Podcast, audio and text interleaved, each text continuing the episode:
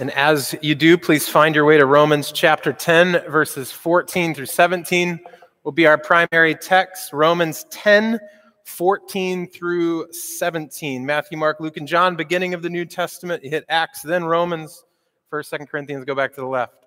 Romans 10, 14 through 17. My name is Jason. I serve as one of the elders. And before we jump into this, I want to pray for one of our elders. Uh, Derek and Ashley Smidgall, it feels like they can't win right now. Just like one of these things over and over again that just continues to be one thing after another. And I don't want to go into details, it's their stories to tell, but the scriptures are really clear about lifting up our leaders and um, our elders in particular. And so I just want to take a moment to pray for them. They're heavy on my heart and mind this morning, and I know you know them and love them and that they serve and love you well. So let me just, before we dive into this, pray for, for them and their family. Heavenly Father, we are so thankful. Um, for the men and women that you've entrusted to us as a church family who take care of us, who lead us, and who love us. And Derek and Ashley have been some of those faithful people for years at Church in the Square. And most recently, um, in Derek's appointment as an elder. And as I texted him this morning and prayed for him, it just feels like it's one thing after another. And I know that's many people's stories as well. And they would be the first to say they're not the only ones. And yet, we just want to take a moment and just thank you for them and ask that you would be near to them, that you would be close, that you would be a comfort, and that even through this, that they would see that you're up to something, that you are a God who is teaching them to abide and to trust and to receive and give love, even in the middle of frustrations, one after the next. And so, may we be a church family that love them well, that show up in ways that make sense and that are encouraging and are a comfort to them and we pray for healing and restoration and rest and peace. And we pray all of that for our friends in Jesus' name. Amen. Romans 10, we're still in this particular portion. If you remember, uh, Paul uh, in about chapter 9 shifts a little bit and starts talking directly to his Jewish readers. This is like the religious bunch, grew up going to church um, and kind of has a way of believing and thinking spiritually that maybe a lot of his Gentile or non Jewish readers didn't have. And so in chapters 9 through 11, Paul is taking concert with them, if you will. And in particular today, he's inviting them, and I think subsequently inviting us, to think about our mission, to think about our purpose as God's people, and what, what it means ultimately as one uh, group of people who wrote what's called the Westminster Confession or Catechism put it. They said, Our chief end is to glorify God and enjoy Him forever, which is beautiful. And in this age, I think part of that calling is meant to invite other people to glorify God and enjoy Him forever. His glorification is not just for us, His enjoyment is not just for us, but actually we have been entrusted with the ministry of reconciliation, as Paul puts it elsewhere. And I think when it comes to talking about this sort of stuff, whether we call it evangelism or discipleship or living on mission, whatever like cliche the newest generation of followers of Jesus use, we all have sort of mixed reviews about what it means to share my faith. And, and perhaps the way that we would put it as many of us as in a millennial generation, of like imposing our views on somebody else. And so we have different mixed reviews and understandings, if you will, about this whole idea. And so I want to be helpful to us, as I think God has been helpful to me this week, to unwork some of my own learnings and my own apprehensions about what it means to be on mission as a follower of Jesus in this part of the world, in this part of the city. And so to begin with, what I'd like to do is sort of zoom back even though Romans 10 is our text, I want to zoom back a little bit and consider what exactly is our purpose? What is our missional context? And what does it mean to live with gospel purpose? And then I'd like to highlight Romans 10. In particular, Paul is going to zoom in on one of those aspects. So we'll look at four different aspects of our calling to live on mission, and then we'll zoom in on the last one, which is our words. And finally, I want to think about why it scares us to death. I want to talk a little bit about why we are afraid to live on mission and, and I think it's, it's been exposing for me to consider my fear, and, and I hope it will be helpful and instructive for you. So we'll zoom out, then we'll zoom in, and then we'll confess our fear. Sound good? So this is how we'll organize our time together our witness, our words, and our fear.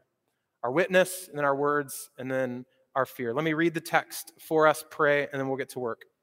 Romans 10, verses 14 through 17 says, How then will they call on him in whom they have not heard? And how are they to believe in him of whom they have never heard? And how are they to hear without someone preaching? And how are they to preach unless they are sent? As it is written, how beautiful are the feet of those who preach the good news, but they have not all obeyed the gospel. For Isaiah says, Lord, who has believed what he has heard from us? So faith comes from hearing, and hearing through the word of Christ. This is the word of God, and we say, Thanks be to God. Let's pray. Father, we need your help. Even now, um, I can sense my mind going into many different places, distracted about what tomorrow will bring, or even the nature of our gathering and who we are as a people and what my responsibility as an individual and as a member of this community is. And so I pray you would settle my soul. Pray you would settle the souls of my sisters and my brothers here. Our, our minds are drawn to so many different things when you draw us in to listen to you. Because that's what happens in the spiritual realm. As soon as we give you attention, we become dangerous to the kingdom of darkness. And so we don't want to act like all we're doing today is learning facts and ideas about Jesus and trying to live those out tomorrow. What we are is a people who are being made holy. And that is hard and costly, yet beautiful and powerful work. And so we entrust ourselves to you, not to a preacher or a people, but to you, our God, that you would speak profoundly and clearly and lovingly and truthfully from your word today.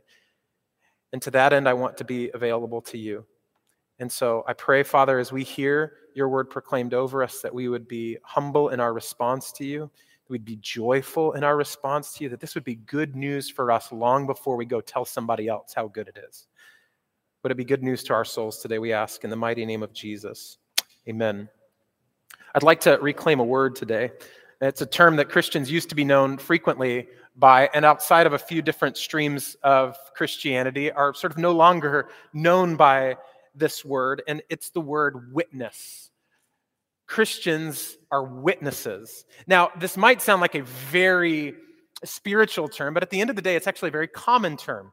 A witness is someone who has seen something, they've experienced something, and more than that, they are now being compelled or even called to account for what they have experienced and seen. We're familiar and probably comfortable with the word witness in a courtroom setting. And it's that particular idea that Jesus instructs or even identifies his people as that you have a story to tell. You have experienced something, you have seen something, and now in Christ you are being compelled and even called to give an account. Or, as our charismatic brothers and sisters would say, to testify. Can I get an amen? You have something to testify about, to proclaim about. And so, just before his ascension to the Father, Jesus gathers his disciples, and he says this in Acts chapter 1. If you'd like to flip there, go to the left to Acts chapter 1, verse 7 and 8. It'd be good for us to see this word in print as Jesus has said it. Acts chapter 1, verse 7 and 8. He said to them, It is not for you to know the times and seasons that the Father has fixed by his own authority, but you will receive power when the Holy Spirit has come upon you, and you will be my what?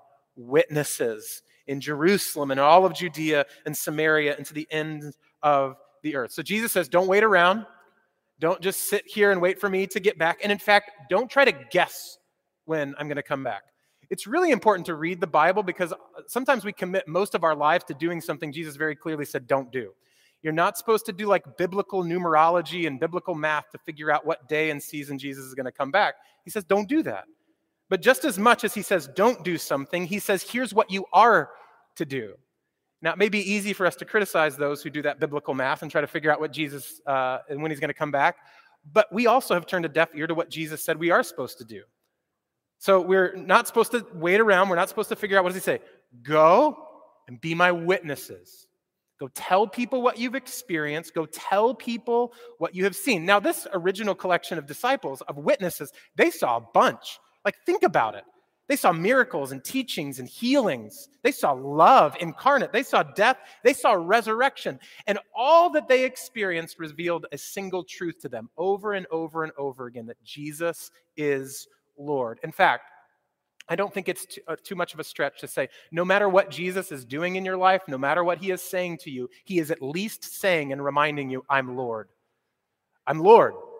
So if you're trying to, like, what is God teaching me, right? We even say, like, what God's trying to teach you. God's not trying to do anything. God is doing something, and the question is, are we receptive to it? And I believe that He is at least always saying, I am the Lord. and now his disciples, his witnesses, are meant to go and live in light of that reality, to live as if that were true because it is, that Jesus is Lord, and we're to build our lives on that. And Jesus makes it really plain. His people are meant to live in light of what they have experienced through him. Church, that was just as true for these original disciples in Acts 1 as I believe it is for us. We're supposed to live in light of what we have experienced through Christ. That's what it means to be a witness. But the Greek word that Luke employs is the writer of Acts. So as he's recording what Jesus has said, the, the word he uses is really helpful and actually quite um, uncomfortable. The word for witness that he uses is martus. Martus is where we get the English word for martyr. And a martyr, of course, is someone who was killed for their religious belief. So to be a witness is to not someone who tells their story and tells what they've experienced as long as it doesn't cost them anything. A witness is one who comes forward to tell and explain what they have experienced, all the while knowing this is going to cost me something. So they embrace that reality to be a witness is costly. Now, this does not mean that every follower of Jesus needs to die for Jesus in order to prove the legitimacy of their faith. That's not what that word means. Writer Madeleine L'Engle, who wrote the book, The Great Story, A Wrinkle in Time, explains the profound nature of witnessing this way. She says, To be a witness does not consist in engaging in propaganda, nor even in stirring people up.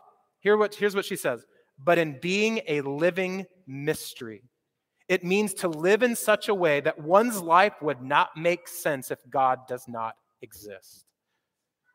She's quoting Cardinal Emmanuel Suhard, which he was the Archbishop of Paris 1940 through 1949 in her book Walking on Water, and I think it's a brilliant definition. To be a witness is to be a living mystery. People can't figure you out. How wonderful is that? Such an enchanting way to think about following Jesus that your neighbors are like, what in the world is going on with her? I just cannot find a box in which she fits, in which he fits. It doesn't make sense to me.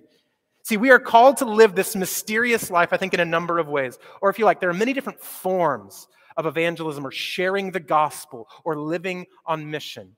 See, while this mission, I think, may manifest differently in different places and spaces and times, every follower of Jesus, nevertheless, is meant to be a witness. So this is not something that you elect into or opt into. If you're a follower of Jesus, you are a witness. Why? Because you've experienced something, you, you have heard something, and now you are meant to go and live and tell about that something.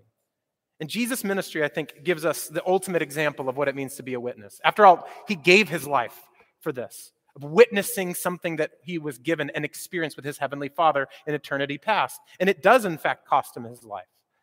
So, what, this is one of the things I love about Jesus and why, even, even close to 40, I'm still intrigued with this man, is because he never tells you to do anything he has not already accomplished.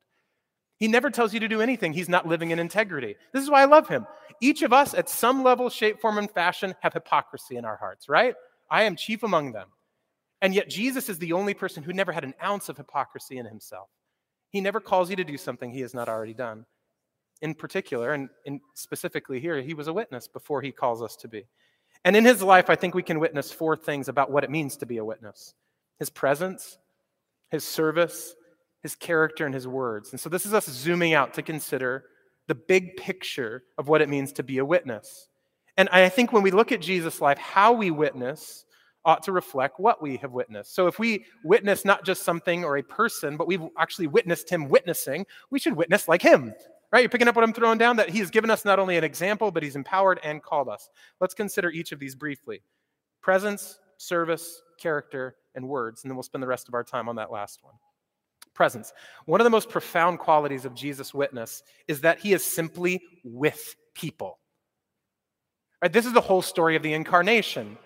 He, he was, the Son of God existed in eternity past perfectly fine, perfectly fulfilled in his glory, in need of nothing and no one. And yet he draws near to us to be with us. In fact, one of his names is Emmanuel, which literally means what? God with us.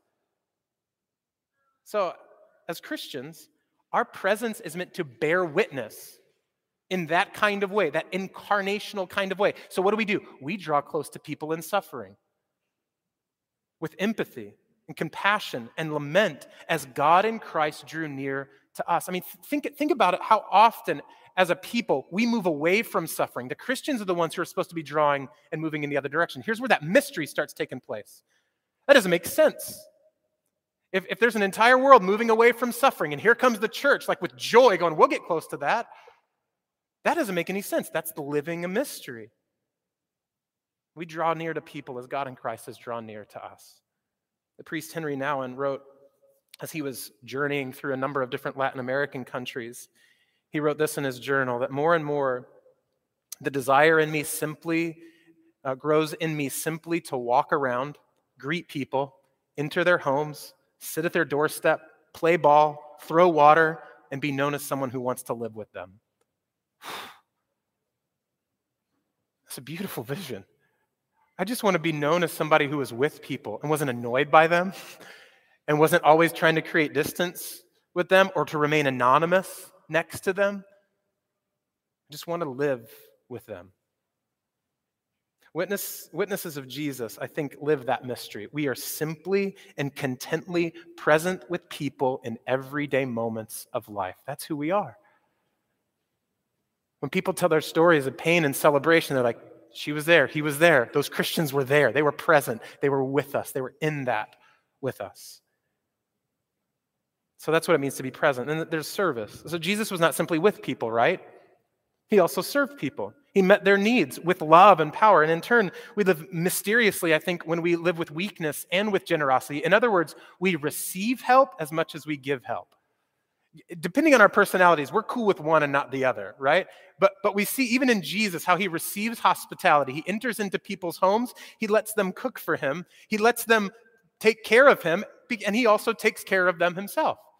He, he's, he's a human being who's living in real space and time with people, receiving service and giving service. See, in weakness, we receive help from our church family and neighbors. And we serve others in meaningful ways. We meet their physical, emotional, material, and spiritual needs.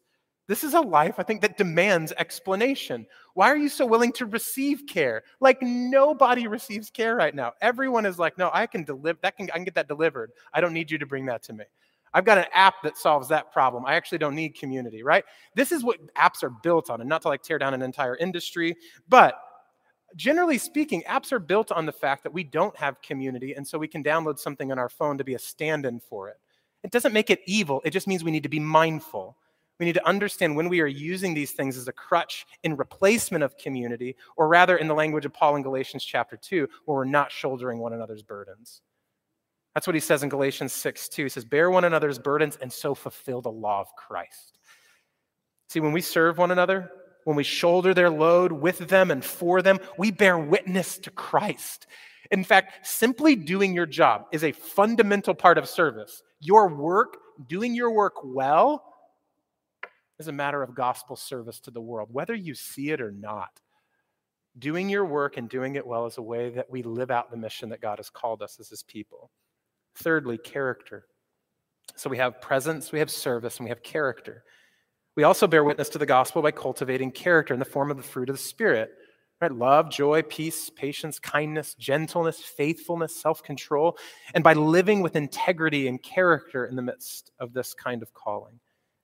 In, in other words, one of the things that I'm learning in process is that life is not about winning. When you are in Christ, life's not about winning, it's about showing love and cultivating character. So when we look at the world as like competition, and many of our industries of work like tell us that every single day because there's reports and numbers that say this is a competition, this is a competition, this is a competition. Christians can lose their mission because we're trying to win too instead of showing love. Help us with this, God. Help me with this. That's character. Writer David Brooks observes that when we don't focus on what he calls character formation, you follow your desires wherever they take you, and you approve of yourself as long as you are not obviously hurting anyone else. See, left to ourselves, I think we live this very unmagical life that really is just about us, just like everybody else. It's not mysterious. You don't need to give an account why you keep choosing you. You will have to give an account when you continue to choose character and exhibiting the qualities of somebody else that it's just about us. But true character is a life that lived, lived to announce the reality and truth about someone and somewhere else, a completely different world. Like the way that we live only makes sense if another world exists, right? If another world is actually invading the space of this one. And so we have this presence piece, we have service, and we have character, and finally we have words. There's this other dimension of bearing witness, which comprised a huge portion of Jesus' ministry, didn't it? But it's often one of the things that's vacuous in our own spiritual formation and in our own witness to the world. Words. See, I don't, I don't know your hearts, but I'd be willing to wager this is the one that is the hardest for many of us, right? As a general rule, most modern Christians don't mind learning and even are naturally drawn to the ministry of presence and service and character. We go, yes and amen. I love living on mission that way. But we get real uncomfortable with words. Why? Because words leave no room for doubt, leave no room for interpretation, leave no room for vagueness. Words leave no wriggle room. You make very few enemies this, this, these days if you just live with presence with people. If you serve and help other people and you maintain integrity and character throughout all of that, right? I mean, people love you. They will love you if you do that. And they should. That's beautiful. As soon as we start talking about it and explaining what motivates this mysterious life and why we are living it, we get really uncomfortable and others get pretty uncomfortable too. I'm good with you loving me, but don't tell me that your motivation for loving me is because God in Christ loved you first. That's uncomfortable. Leaves no doubt. This is what our passage is about today. So help us, God. Witnessing by preaching good news. In our cultural moment, this is perhaps the most costly form of witnessing, or to put it another way, the most mysterious way you could possibly live today is by being absolutely clear about the truth of Jesus and your love for him. That will make no sense to people. To say out loud to believers and non believers alike that we trust and follow Jesus. After all, Paul warned that following Christ can look really foolish to modern people. He wrote to the progressive climate in Corinth this For since in the wisdom of God, the world did not know God through wisdom, it pleased God through the folly of what we preach to save those who were to believe. For Jews demand a sign, Greeks seek wisdom, but we preach Christ crucified, a stumbling block to Jews and folly to the Gentiles. But to those who are called, both Jews and Greeks, Christ is the power of God and the wisdom of God. Preaching or speaking the good news seems like foolishness to many people. In our day, it's permissible, it's even noble to sort of garner good stories from Jesus and to say that you're trying to live like Jesus. But when we start talking and speaking the good news that Jesus is Lord, that he really died and really rose in victory over Satan, sin, and death, and he is the hope of the world, let's just say we all know we're not going to make many party friends, right? We're not going to go and roll up and go, this is the guy everybody wants to talk to. And yet, in those words, in preaching the good news, the apostle tells his Romans readers that we find it absolutely necessary for salvation. Bearing witness to the good news of Jesus in our presence, in our service, in our character may draw in and cultivate a kingdom reality, a kingdom people, and create curiosity and intrigue with our friends and the people in our community. But only by clarifying this mystery of our life through the gospel, through words that communicate the gospel, leads to saving faith. That's what I'd like to talk about next. See, that's our witness, but what do we do with our words? As we've discussed, bearing witness or living on mission has a lot of different, uh, it's multifaceted. And in Romans 10, Paul focuses on our words. So if you're still in Acts, flip back to the left to Romans. Paul is going to specifically compel his readers to preach the good news or the word of Christ. And, and I just, just because like this is one of my favorite words, preach, you know, this is part of my calling, right? This isn't about me. This is about us as a people. Paul is writing to not a bunch of professional Protestants. He is writing to the people of God that they are all meant and equipped to preach the gospel, to speak and to use these words. So that's the one caveat before we read Romans 10, verse 14 and 16. It says, How then will they call on him in whom they have not believed? And how are they to believe in him who they have never heard? And how are they to hear without someone preaching? And how are they to preach unless they are sent, as it is written? How beautiful are the feet of those that preach good news. But they have not all obeyed the gospel. For Isaiah says, Lord, who has believed what he has heard from us? in asking and essentially answering this succession of questions, what Paul does is he sort of lays out a clear process of individual salvation. Remember, last week we looked at the cosmic work of salvation, the ecclesiastic or within the church, and then we looked at personal. So he's still speaking about the personal nature of salvation. And it's connected to what he just wrote. If you look at verse 13, that everyone who calls on the name of the Lord will be saved. Remember, that's what we looked at last week that, that Jesus is both radically inclusive, that anyone and everyone can become a follower of Jesus, but he's radically exclusive. It is through Christ. So salvation comes to all through Christ. That's the good news.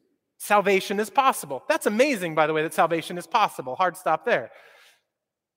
Paul transitions in from that thought by asking So, how can anyone and everyone know or call on Jesus if they've never heard of him? This is where our words become critical to God's providential plan. Paul is compelling his readers to preach the good news or the word of Christ so that people will know and believe in Jesus. He's instructing them to be witnesses, to speak about what you have seen, what you have experienced, and how you live. Not just in presence, not just in service, not just in your character, but in your words.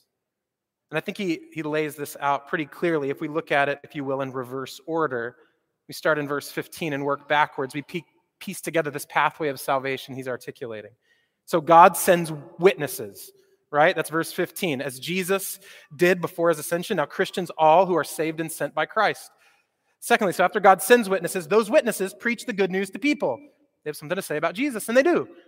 Thirdly, then people hear the good news. Those words, people discover who Jesus is and what he has done even among them to the people in their community, their neighbors, their friends. Fourthly, people then believe what they hear by God's grace and his power, that this hearing is somehow majestically and beautifully turned into belief.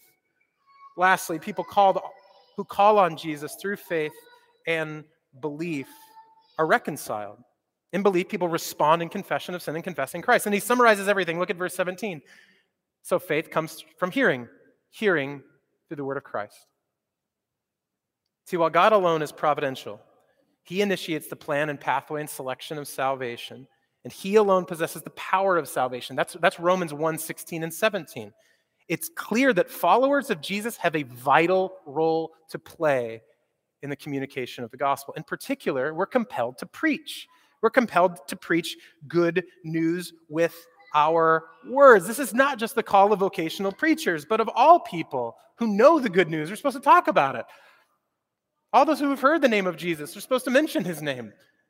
Faith is impossible without hearing, and hearing is impossible without preaching. So, our mysterious lives here's what it looks like. I, I, believe, God help us. Our mysterious lives are to be present with our neighbors, it's to serve and love our neighbors, it's to cultivate rich character that reflects Christ. And when that begins to intrigue people and draw people in, we're to clarify that mystery by talking about Jesus. We need to speak the truths of Jesus and communicate his gospel message. It's easier said than done, right? Because even as I say that, I'm like, that's terrifying. That's scary. Because I don't want people to think I'm crazy. I don't want people to think that I'm judging them and saying there's only one way and you're not living it. Shame on you. I don't want to move in that way. That doesn't feel right. And, and when we look at the life of Jesus, like the people who got so frustrated with him were not the people to whom he was often communicating the gospel in this kind of way. It was the people who thought they already believed. It was the people who thought they'd already figured it out. And so I think we have to unpack that a little bit and where that fear comes from. We need to clarify this mysterious life that we're living through words. And I know this is gonna this brings up some fears. So I'm gonna let's let's talk about that by looking at the Sermon on the Mount. I think a couple of fears emerge depending on the way you relate to this calling. So the Sermon on the Mount is in Matthew chapter 5. So if you're still in Romans, back to the left. Matthew chapter 5, verse 13 through 17 is where we'll where we'll look when Jesus speaks about something perhaps we're familiar with, or rather through 16, uh, but something I think that gives us language, two metaphors, if you will, for this calling of our gospel witness. Jesus says, Matthew 5, 13 through 16, You are the salt of the earth. But if the salt has lost its taste, how shall its saltiness be restored? It is no longer good for anything except to be thrown out and trampled under people's feet. Verse 14, You are the light of the world. A city on a hill cannot be hidden. Nor do people light a lamp and put it under a basket, but on a stand, and it gives light to all in the house. In the same way, let your light shine before others, so that they may see your good works and give glory to your Father who is in heaven. He says his witnesses are supposed to be like salt. He says his witnesses are supposed to be like light. But what exactly do those two metaphors mean? I think, I think they give clarity to what Paul's been writing about. Salt is about preservation and flavor. So, followers of Jesus are meant to embody this kingdom reality in real space and real time that is intriguing and good and beautiful to the watching world. See, this sermon is all about living in this, all, this, this Sermon on the Mount is all about living in this alternative reality in the midst of a world that seems like concurrently to be getting better and worse at the same time. I think we can all relate to that. It seems to be getting better and worse all at the same time. So, to be salt of the earth is about living mysteriously in our presence, in our service, in our character, giving flavor to our relationships, preserving the goodness, the shalom, the peace, the fruit of the Spirit of who God is and who He's revealed Himself to be. It's living with love and humility and empathy and joy. It's living like Jesus in a winsome way which preserves and gives flavor to the very good world that God has made. Sometimes we're riddled with so much bad news, we forget that when God looked at his world and what he created, he said, That's very good. It's very good. Makes people curious, I think, through love. So that's salt. That's what salt is meant to be when Jesus uses that metaphor for his, his witnesses. And then, second, light. Light's about truth. In Jesus' words, light is about not hiding. Did you notice that? Don't put it under a basket. You're a city on a hill. You're supposed to be seen. We don't live with distinction so that our lives won't be seen. Rather, we live as a city on a hill. We let our light shine. Maybe some of you grew up singing about that, right? This little. Yeah, yeah, yeah, yeah. You don't have to raise your hands here. It's fine. We can talk in therapy later. But so that you may be seen, we live and speak the truth about Jesus, who he is, and who we are in Christ. See, living as light is about helping people see beyond our good works. Look at verse 16 to the Heavenly Father. Somebody sees beyond your good works to the Heavenly Father when you say, This is the one who taught me to live this way. This is the one who loved me this way long before I loved you this way. This is the one who was generous to me long before I was generous to you. We're supposed to point people to Jesus. We clarify, I think, this mysterious nature of our witness by actually speaking and putting words to that confusion, to that curiosity, to that mystery. Now, now notice, this is always important. Jesus doesn't say, now choose. Do you like salt or do you like light? Go be one of those. What does he say? You and I are both. We are salt and we are light. Why? Because in Paul's language, how will they hear and believe unless what? We preach. And why in the world would they listen to us preach if they are not compelled by how we live? It's got to be both. It's got to be salt and light. Salt is this compelling way that we live, light is the clarifying word of why we live that way and how we live that way. I think this full vision of our witness really does begin to expose our fear. Underneath all of this, I think there is trepidation, anxiety, so you see, in my experience, experience, Christians have a tendency of either individually or collectively, even in denominations or networks or streams of the church, of being salt to the neglect of light, or of being light to the neglect of salt. You know what I mean? I know in different seasons, situations, I'm prone to choose one to the neglect of the other. How about you? I remember even as I was being educated to be a preacher, so literally my job is to use words to form sentences on Sunday to clarify the truth of the gospel. And after two or three years of living next to my neighbors, they asked me the greatest bump set question, right? You know, it's a volleyball illustration. They said, Why have you lived this way? We've never had a neighbor like you. You like love us and take care of us. You know, they had all these things to say. And, and I, you know what I said? Instead of like clarifying my mysterious life, I just said, I was just raised to love my neighbors and take care of people. I had so much shame. Y'all walking away from that going, why did I do that? That the Lord cultivated something in me that was truly of Him, and I took familial credit for my witness.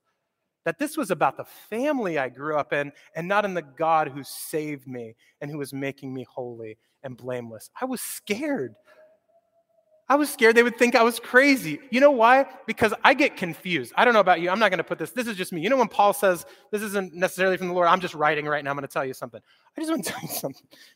The reason I just want to be salty and not light is because I get credit. I get credit.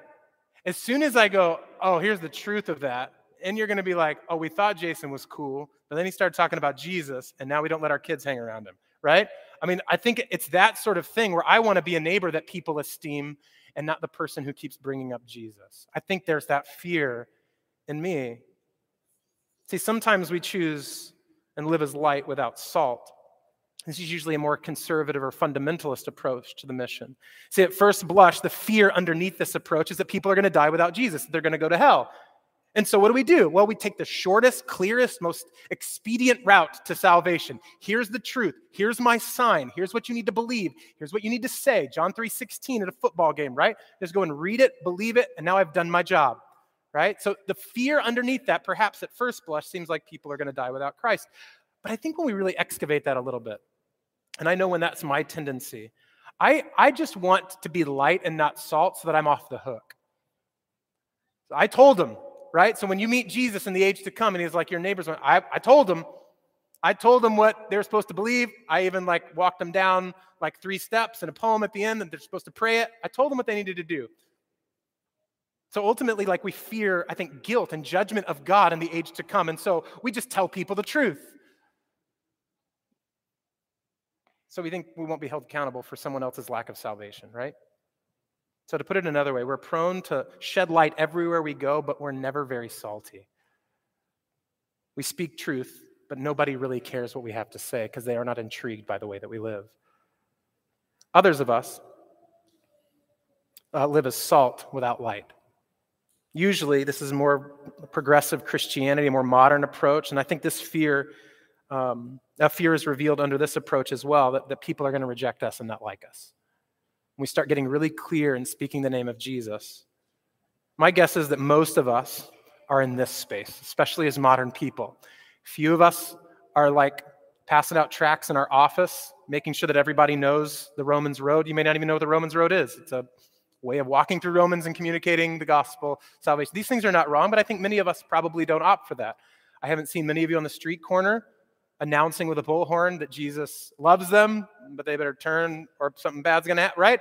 It might not be us, but where we live, I think most of the time, is I just want to be salt. I want to live with presence. I want to live with service. I want to live with character, but I don't want to be clear about why. I think that's where our fear begins to get exposed.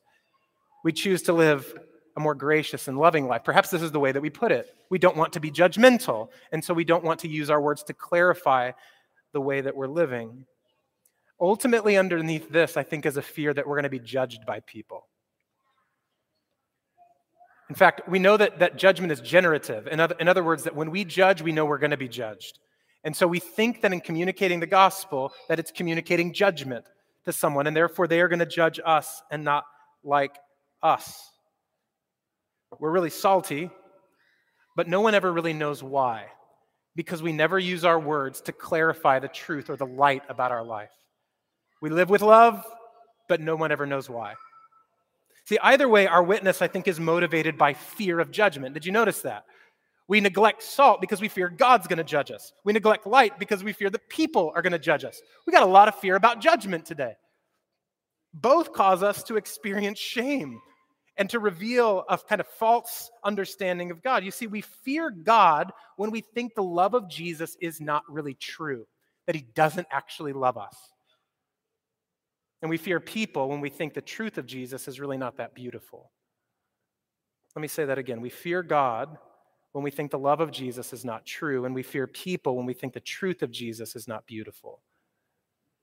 How do we alleviate this fear? Or perhaps better, how, how does the gospel reveal to us that this fear has been alleviated in Christ so that we might be appropriate witnesses as salt and light? Well, first, if you fear God's judgment, look to the cross. Because on the cross, the full weight of God's wrath and judgment was laid on Christ. His love is true, and it frees us to know that we can do nothing, not even witness to everyone in Chicago, that would make you more beautiful to your Savior. You could convert everyone in your block, and the love of Christ would rest on you the exact same way that it did before that. Because his judgment, why, has already been eased by Christ. There is no outstanding debt by which you must pay with your good works, even in your faithful witnessing. So we can rest at ease that we don't need to just throw words at people every time we see them and hope that one of them sticks. And if you fear people's judgment, well, you better look at the cross too, and so should I. Because on the cross, we see the beautiful nature of this truth. And what I mean is that the reason that we fear people's judgment is because we think they'll feel judged and by us even sharing the gospel with them. And to be sure, the gospel does expose sin. That's really uncomfortable. But it primarily demonstrates what Jesus says that he came not to condemn the world, but to save it. His truth is good for us. It's not condemnation, it's freedom. And this is ultimately what your friends and mine and your neighbors and mine are really actually longing for. See, if I really understood and knew that the proclamation of God's word was one of the most loving things I could do for my neighbor, and it was good news for them and it was beautiful for them, it would begin to eradicate my fear. This is actually beautiful truth. It's not a condemning truth, it's an invitation into a good life, an eternal life.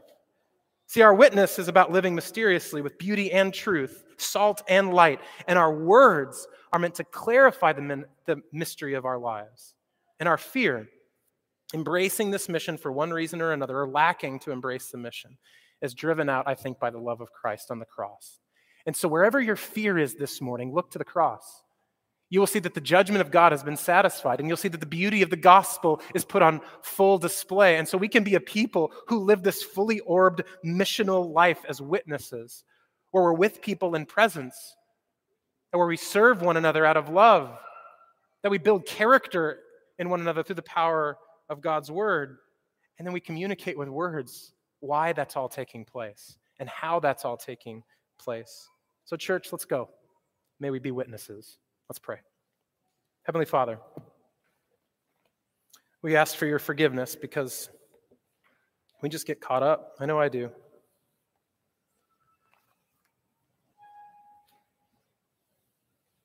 Sometimes, even my home, I know, is a place where I want to be removed from people and not a place where I'm still on mission. And I imagine my friends have places too where they just know that this idea of living and speaking with distinction is hard. And so I pray that whatever fear is motivating that, is driving that, that you would alleviate that through the brilliance and power of your cross, so that we would be witnesses who live as salt and light on the northwest side of this city and all over the world. For your glory and our good, we ask in Jesus' name. Amen.